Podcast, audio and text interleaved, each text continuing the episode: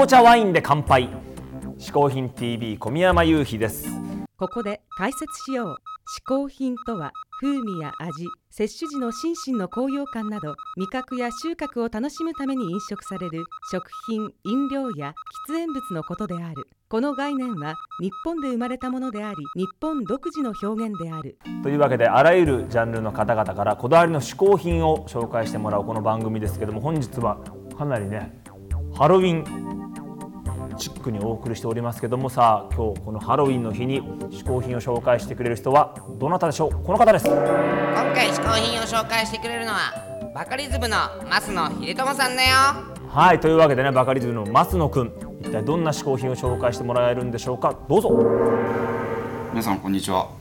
バカリズムの増野秀友です、えー僕が紹介する嗜好品は、えーこちらです、えー新男気の第2巻です、えー これ僕が、えー出会ったきっかけはですねあの漫画喫茶でなんとなく、えー手に取った手に取って読んでみたらすごく面白くてハマって。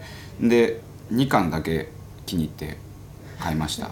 なぜ2巻がいいのかというとですねこれ2巻はその男気の主人公の村田京太郎が少年院に入っているシーンがも、えー少年院でこう後の側近となる大友と知り合いまして、えーまあその時は大友は村田京太郎にもうものすごい暴力を振るんです。年,、まあ、年上ということもあって生意気だということで。でも村田京太郎はあの一切手を出さないんですね。なぜかというとその自分の子分になる人間を殴るわけにはいかないと。もうその時はまだ全然味方でも何でもないんですよ。でもお前は俺のみこしを担ぐ人間だというふうにもう決めつけて疑わないんです。でずっともう何をされてもどんないじめを食らっても一切手を出さずに最後の最後にですねこれ僕が一番気に入ってるところなんですけども、えー見てください。この俺を守るために生まれてきたんじゃそれ以外の意味はねえんだ。今までちょっと強気だったこう大友の顔がこういうふうになってですね結局もう古文になってしまうんですね。まあ最終的に4巻ぐらいで大友あ違うその次のシリーズで大友はもう死んでしまうんですけどもそれまでずっともうこの2人のなんていうんですか絆っていうのは深くですね、えー続くんですね。だからもうそのきっかけとなるこの第2巻は僕は常に手放さずに持って読んでますね。これが 僕の 嗜好品です。ということでねバカリズム増野くんの嗜好品一つ目は本宮漫画新男気。ということなんですけどもあの鹿さん。実は俺も本宮先生の大ファンなんですよ本当に？本当本当。宮本の間違いじゃないの？いやあのごめん。全然それ全く逆にしただけでしょ名前を。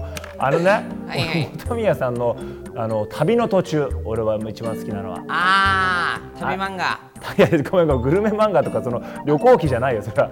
野球のね男気の漫画だよ。うん。あれ鹿はなんか好きなこれ漫画でもいいしさ男のとかある？これここに男を感じるっていうような。男を感じるのはねなんだろうな。お前素で悩んでるだろ。仕草かなやっぱり。仕草を感じる男を感じる。お前それ女の意見だよねそれ普通ね。え男の仕草のどこどんな仕草の男を感じるのよ。えいつ男だと思ったの僕を？えお前女なの？そうよ。というわけで、えー、嗜好品 TV さあ増野くんの次なる嗜好品を見てみましょう。漫画好きの僕がですね、えー紹介する次の嗜好品はこちらです、えードラえもんの第3巻です、えーなぜ3巻かと言いますとですねあの本当は一番好きなのはあのやっぱりマニアの間でもあの有名な第6巻なんですね。一回ドラえもんが終わるんですけどもその時の「さよならドラえもん」の回がやっぱり一番ドラえもんマニアの中では人気なんですけどもあえて僕は3巻を紹介したいんですね。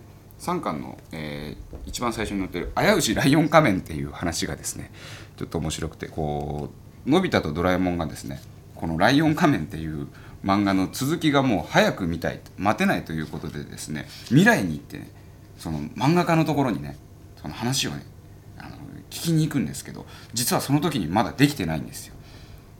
でどんどんどんどんこう未来に行って未来にタイムマシンで行ってくんですけど最終的にすごいこう結局ドラえもんが書くっていうちょっとシュールなオチになってまして結構これ僕影響を受けられ影響を受けたというかですねそのこういうたまに出るこう藤子先生のその不思議な世界観といいますか、えーこういう面白い世界観をやっぱちっちゃい頃から影響を受けてましたあと注目していただきたいのはですねあのドラえもんのこの色がちょっと濃いんですね。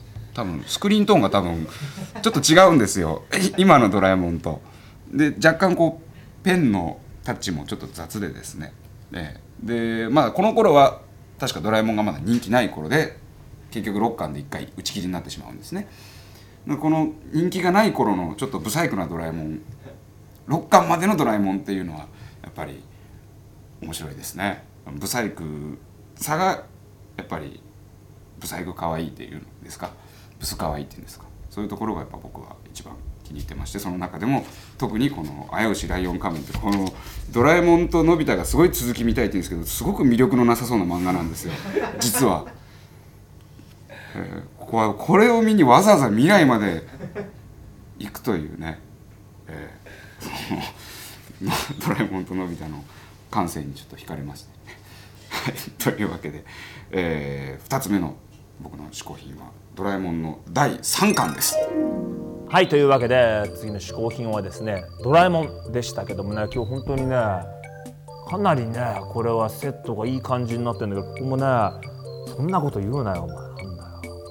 え？うわ本当かよお前。あブラックなこと言うねこいつもね。おしかはいお前も随分着飾られてさせてもらってさ。そうなんだよ。身動き取れないのいいことにさ。ああ羽生えてんじゃん羽別に嬉しくねえっつうの。いやいやいやよ喜べよ。飛べないじゃんだって。いや飛べるってお前だったら。壁から逃がしてよ。壁から逃がしてよ。いやいやもうもうそこ行ってくださいよ。結構あの回りたいんだよ。評判いいですから。あ今日はでもほら今日いろんなキャラクターがいるからね、いはい。しかもうかつにちょっとしてらんないよ今後どんどんどんどんこういう取られてくるこういうこのガキに。なんかそのガキたち狙ってそうだねレギュラー。いやだ来週からも来るかもしれない、ねえ。こいつ。なんか微妙にハロウィンと関係ないないしねあんまりね。恐ろしいな本当に。というわけで本日は、えーハロウィンチックにお送りしました「嗜好品 TV」